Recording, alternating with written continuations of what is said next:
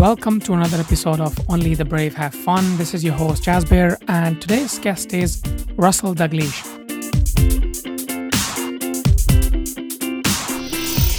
Russell is a serial Scottish entrepreneur, uh, investor, strategist, and innovator. He Russell is the founding managing partner of advisory group Exolta Capital Partners um, and founding chairman of Scottish Business Network, uh, the global network supporting Scottish business leaders. He's been regularly named as 100 most influential British entrepreneurs um, and is one of the leading influential figures in technology sector today. Um, in this episode, we'll be discussing leadership, entrepreneurship, how to really get the best out of your network.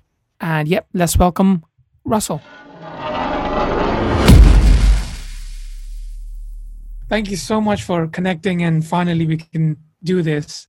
I'm very excited. I saw your TED talk and you talked about Brave, and I thought, oh my God, this guy has, we are so aligned in, in what you believe and what you preach, and, and, and the same, okay. same for me, especially around the concept of being brave. Mm-hmm. Before we go into that and talk about that, for people that don't know Russell, what would you, how would you introduce yourself? Um, how would I introduce, how I would introduce myself would be depending who I was meeting. So um, I think for for what I've read about yourself, I suppose I'm a I'm a, a an angel investor and a supporter of early stage businesses.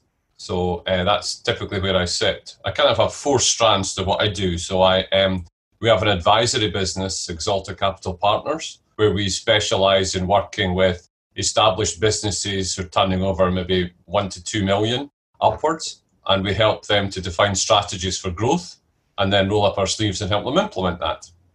I also chair a couple of organisations. The largest one is Scottish Business Network. So that's the largest diaspora network for Scots in business across the globe. So we've got about 8,000 people in our community. And that's fantastic because it acts as a, an introducer or it gives us a channel to build relationships into countries and large corporations. So if you were to come to me and say you were looking to get into Disney, for example, I'm quite sure we could find some senior Scots who are based there in the States. Um, and then I do some, I sit in Scotland. I, my um, pro bono work tends to be with, I sit on Scotland's largest technology trade board, which is Scotland IS. I work with the IOD. I sit on the government advisory board for trade. And then the final thing I do is I have some early stage businesses where I'm an investor. So one of those is Dog Lost, which is the largest organisation in the UK for lost pets. Wow, awesome! So really quite varied. Where did your journey begin? Where did that flame and energy come from? You know, the passion and drive come from. I suppose I had a, a more conventional career in sales, um, primarily international. So um, last century, I was working in Japan and the States in sales and technology primarily electronics. Um, and then we started a company in 1998 in Scotland, which was about trying to use technology to improve recruitment. So we had Europe's first, what is now called a software as a service model for recruitment. And we were very successful with that with big clients like IBM. Um, that then took me, after we built that company, it took me into the world of turnarounds. So I spent probably the first decade of this century in London involved in a number of turnarounds. So that was going into businesses who were facing really big challenges and helping them survive or deciding it couldn't work. And then that led me to 2009 when I decided I didn't really want to run companies anymore. And instead, I would start um, really trying to share my experience with others. So, probably over the last 10 to 15 years, I've been more involved in this where I'm helping others. Right. And then what's some of the challenges you see now um, compared to 5, 10, 20 years ago for early startups? Because now the internet has matured a bit, things have moved on, you know, other platforms have come in, social media has come in, different platform within social media has come in. Where do you think it's changed? Hmm. It's a very good question. What I see now is a better definition of the opportunity so, because of the accessibility of data through things like social media platforms, it's very easy to very quickly define the targets that you would probably want to go to to help build your business. These targets may be investors or they may be potential people to buy your product or service, or it may be people to come in and help. So, the biggest challenge I see at the moment, uh, particularly in the UK, is business leaders spending too much time inside the company trying to perfect the product rather than getting out and understanding the market. So, if I look at pitch decks I receive or companies I meet with, the people that really impress me are the ones who understand their market and, in particular, understand where their market is going. So, I think that the challenges are people not quite seeing that. I think there's a, I, you know, at the present moment, I think indicators are that 2020 could be quite a challenging year for the world economy. You know, we normally see the world economy going through peaks and troughs. So a slowdown next year would kind of indicate the fact that, well, maybe we should all be working very hard this year to plan and protect our businesses for this next challenge that's going to come. And then with the with Brexit as well, I'm I'm sure it's not just going to impact Europe; it's going to be going to be impacting the world as well because there's so much uncertainty how much of a part do you think that's con- going to play if someone's thinking about you know expansion and growth and um, perhaps starting a business? Where do you what's what's your view on that? Well if the market opportunity is there i would start the business or i would accelerate the growth of the business. Brexit's just a, a change that's happening. It's not you know I, I, I recently spent some time in the middle east and um, working with leaders of businesses from Iran, Iraq, Morocco, Syria, Egypt. And when I talk to them, the challenges that they face are much greater than the challenges that businesses face in the UK. So if these guys can be successful, there's no reason why we shouldn't be able to be successful as well. It was really interesting when I was talking to the guys from Iraq and I was talking about the challenges they face. And I assumed violence would be the largest challenge. And it's not. The largest challenge they face is corruption and how do you deal in, a, in a, an economic system which is by nature corrupt. And it was interesting when we look at um, that's an advantage we have in the UK because it tends to be that if I if you and I sign a contract and I sell you something, you'll probably pay me. And then there's a structure in place around that. If you don't pay me, how I can I can act. So I think I think Brexit I think Brexit's interesting because if you think about some of the things it's not going to affect as much, like people with technology, selling technology services. So online services, that's not really going to be affected as much by Brexit. May affect on talent, but talent's difficult to acquire anyway. So I think I'd be looking not just at Brexit, but at the bigger overall world economy. So the world economy is due a slowdown. So what will happen then? How what that restriction on the availability of capital and people's views on risk changing, how will that really affect your business and your sector? Right. Very interesting. Something you um, you know I picked up on your on your TED talk, which was very interesting, was something you mentioned about contacting five people a day. Yeah. And I really like that idea, and and I, I second that. That's what I do myself, um, yeah. especially on LinkedIn. It's connecting with um, you know a certain amount of people every day, and just just offer them value and and help, and and that really works in helping learning about your clients, learning about your uh, their pains, their problems, and how you can build that product or improve your product or service yeah. to match that. Yeah. Now, I see that you know you shared that a lot, and the concept of Brave that you built. Let's talk about that a bit more. Well, I talk to a lot of companies, and their challenge is winning new clients. But when you when you break it down, it's not really winning new clients; it's getting qualified leads. That's really where they want to get started. So it's how we go about building a network of leads which we can use to populate a sales pipeline. So one technique I've used for years is Brave.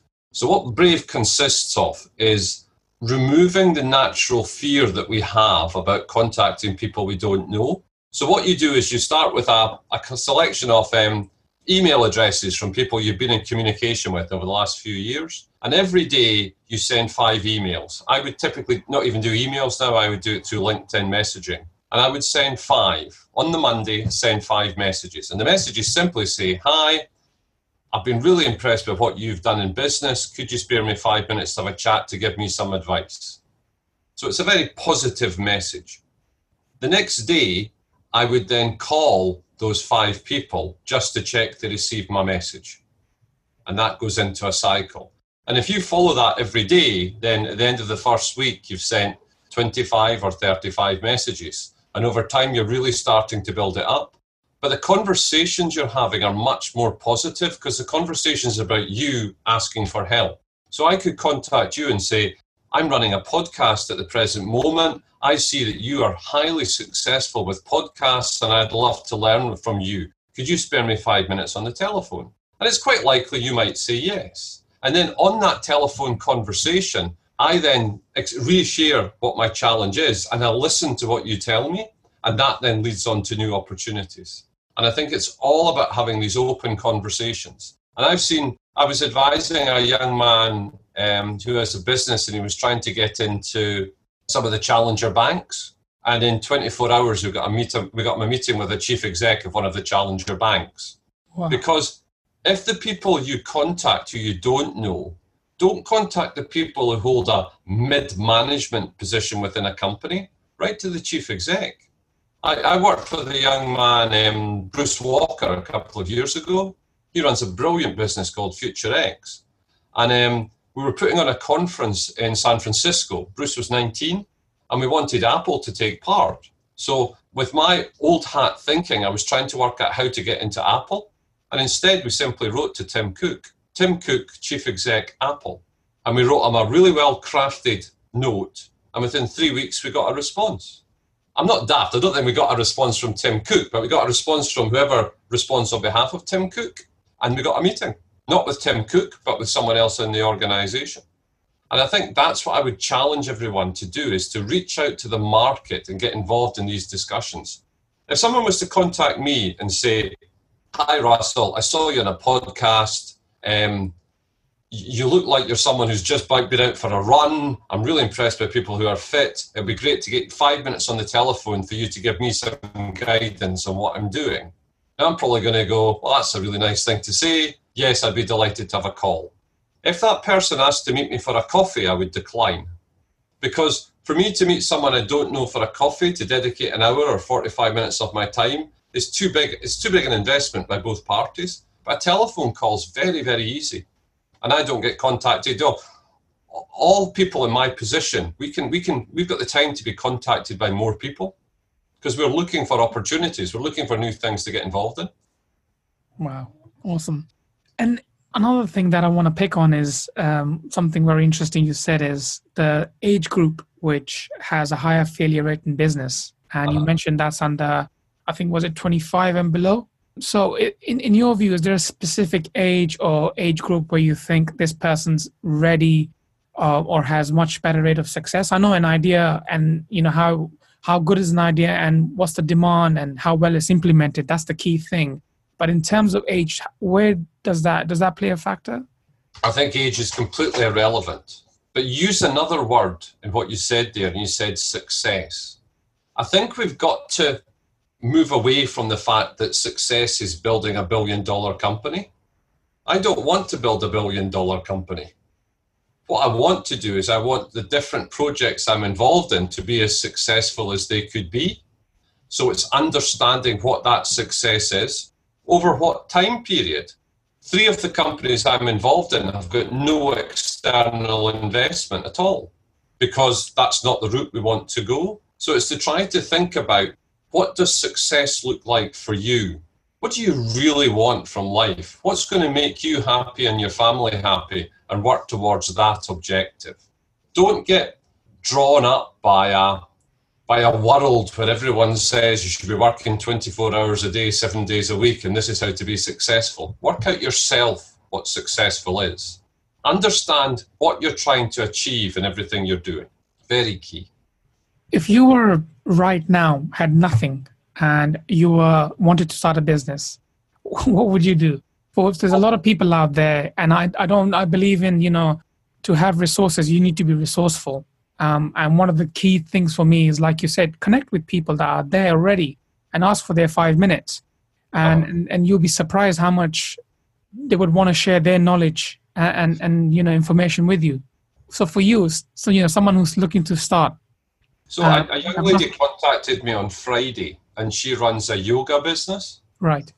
Uh, teaching yoga and um, improving health with yoga.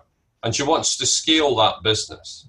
And I told her what I tell everyone. Number one is to start with research. So research your target market. So what geography are you going after? What services are you going to exist? Who currently provides that? And then understand the existing marketplace and then look at the marketplace and identify where you think there's a gap and then start talking to people about my idea is to fill that gap. That's what my product is, and then go with it that way. It has to start with the research, and there's never been an easier time to do research than now. No, when I was when I was in my early twenties, to do research meant going to the library. Right. that that must have been long, long days. And what's been your biggest lessons and insights from the time you have been doing business, working with people, coaching and mentoring, and what's been some of your biggest lessons and biggest insights? Um, the biggest insight is nothing ever turns out how you planned. So if I start from the premise that the product or idea we're investing in at the start isn't the one that's going to finally be successful, that changes the way you think. So, what you're thinking about all the time is trying to get the market fit correct. So, in the UK, we tend to have a higher percentage of inventors slash engineers, creators of products. So, the approach they take is that they will spend a lot of time perfecting the product. Whereas, if you look in the US, as soon as someone's got the idea, they'll be out in the market talking about it, out in the market trying to engage with the market to see where the opportunity is. So that's my biggest my biggest insight is that if you and I were to start a business now, it would not end up looking like that in a year's time, and that would be a success because we would continually change and adapt what we're doing to better match the market. That's the first insight. The second insight is your network's everything building a network of trusted individuals around you across the globe in every sector with every skill is what we should all do. Because if we do that, then when something happens, we have someone to ask for help. If we're looking for some insight into something, we have someone to ask. And you build that network by helping others. So you contacted me and said, Would I take part in this podcast? You're not paying me to take part in this podcast. We've got no agreement. You just asked and I said yes. Because I know this will start us on a journey of a relationship where we'll end up somewhere. Or you, you become part of my network. And network scale is very important. I don't believe in networking events. I don't believe in going to an event where there's 50 strangers and in some way you'll work the room. I, I don't believe in that. I believe in using the technology to identify the people who I want to be talking with and then going and finding a way to meet them, to message them, to start an engagement with them, and immediately to try and see how I can help. Wow. So I think those are two insights. So one is what you plan on, what you originally plan will never be the end result. Another one is about building your network. And and any any regrets that you've had, an opportunity you could have pursued or something you'd have done differently? Sorry, say again. Any any um, any regrets that you have? Um, I don't. I, I don't really have a, a philosophy of life which involves sort of taking regrets. So something will go wrong, and I, I my life's divided into twenty four hour segments. So if something goes wrong today, I'll take that quite badly. But tomorrow morning, when I'm waking up, I'll be forgetting about it, and then I'll just go through a period of time where I just forget about it. So I don't really have regrets. The other reason for that is because I view them all as lessons. So if I get involved in a project and it turns out the person I've got involved with isn't the person I originally met, that's my fault. So I don't. Um, I, I, take personal responsibility for all the decisions I make. And and what's something? Uh, what's what's the next big thing for you now? Now you've you've achieved a lot. You've done a lot. You've you've seen a lot what's what's the next big thing that you know that keeps that fire in your belly and then keeps you driven? It's helping others. So it's seeing it's seeing people achieve what they can in life. So I've got a I've got a young man who um it's not so young now, we've been working with for a couple of years, and I've seen him move his family from you know like a, a, a small house in a bad area in a big city to a lovely big house out in the country and his kids going to great schools. That's what I prefer to see. That, that, that to me is the success. So it's working with individuals where I can help them. I can help someone to sell a business and to get a, a decent value for that business and then help people in that transition. You know, we live in a world where everyone talks about selling their business. Very few people actually sell a business, but and an awful lot of people sell a business and don't get the result they expected. They don't get the happiness that they expect. So there's working with that as well. So all I'm doing now is is trying to increase the number of people we can help. I have a bias towards um, Scotland because I'm Scottish and my family are all Scottish. So we've been using this as a mechanism for building a new type of global community amongst people who have an interest in Scotland. And taking that to its ultimate conclusion is really quite exciting. So, where I would like to be in five years' time is that if you're a Scottish business and you've been going for five or six years and you're looking to develop new markets, you just press a button called Scottish Business Network and you get all the help and all the connections and all the advice you could need, and you get it for free. That would be my goal. Wow, that, that is amazing. I mean, yeah, people in Scotland must take advantage of that. Here's, here's an interesting question for you. So there's it's year 2030, and you know how fast technology moves and how things change, and with machine and artificial intelligence, and what do you see is happening in the world of business and technology, and in in 10 years' time, what does it look like? So my belief is in 2030, we will be deeply into one overall focus for our world, and that is Earth. And that's going to take all of our effort and all of our focus. So I think that will then adjust the way that we build businesses, the way we travel, the way we communicate, because everything will be about making our planet sustainable and raising up the standard of living for all the people on our on our planet. I think that will be the overall. Because my fear will be if that is not our overall focus, the other thing we'll be doing will be at war. So in the UK, we're living in the longest period of peace from large military conflict, I believe, ever. So from 1946 to now. So that is an incredible privilege I've had in my life to have grown up during all that time. You know, no one called me up to do army service at 18. No one sent me somewhere. I didn't have to do those things. So I think unless we focus all of our efforts on addressing the, the planet crisis, then we won't we won't be having any other kind of discussions. That will be the overwhelming focus for our planet, and that will affect business and everything. Interesting observation. Yeah. I mean, I, I didn't think about it that way since 1946. That's that's a very interesting. Uh... I'll give you I'll give you another stat which I find really interesting, which is about. Um, I'm told. Remember, I'm 55, so I'm biased, but I'm told that um, technology is changing faster today and affecting our society more deeply than ever before. So that that's that's what I'm told. And I've, I've got a degree in technology. I've worked in technology my whole life, and I've seen it happen. But let's let's view our world in a different way. So I was born in 1964. So 1964 to now is 55 years.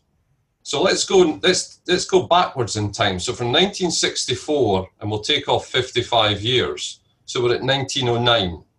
So we know we all know what's happened since 1964 to now and man landing on the moon and the internet and everything.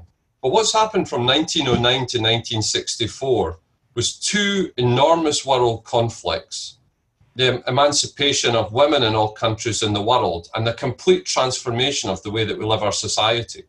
That's so the changes that we're going through at the moment are actually incremental changes on a continual basis rather than huge structural changes. So I think it's um, it's it's really interesting to think about. Yes, things are changing very quickly, but um, that's still a telephone, and that was a telephone since telephones were invented. The only difference was they became wireless. So a lot of the things that have changed haven't really changed that much. Right. I see where you're coming from. It's improved from what it was, but it's still the same. It is. We're not seeing, so it's very difficult to foretell the future because it will be these radical changes. When this device, the, the mobile telephone first came out, there was a, um, a, a, very simple um, uh, engineering device that was built into it to check that the, the mobile was working correctly. And that was called SMS. But no one ever thought that SMS would become a primary communication tool. It was never part of the plan. So I, I think when it comes to foretelling the future, some things are very difficult. I think we've got to remember that the economy will go up and down. The planet crisis will remain the main focus. But let's build a world round about thinking about that and thinking about that's what's important and not about the short termism, what we're going to do about Brexit tomorrow. It's the longer term plan that's important. And I think for people who are building businesses, it's important to think about that. That no matter that you you you build your business and you write a three year plan, no one's no one's three year plan is ever delivered to the button what they said it would be. It always adjusts. So it's to think about that. Uh, one thing nobody ever talks about is um, once we get there, and I'm, i personally think we're not too far. It's space exploration. So we know that Elon Musk and Richard Branson are quite heavily working on that to get that working and get you know tourism started. I think once that happens, that's going to be another big change, and the focus will shift from all this conflict that we have to out there, which is so vast, so much to explore, and they're going to need people, scientists and engineers and mathematicians, and you know, there's going to be whole new focus out there, and that's going to be very interesting. Um, something I'm looking forward to, and I think 2030 will be the year that that happens, because a lot of AI and machine learning saying the next decade is going to be the the biggest push in terms of doing that.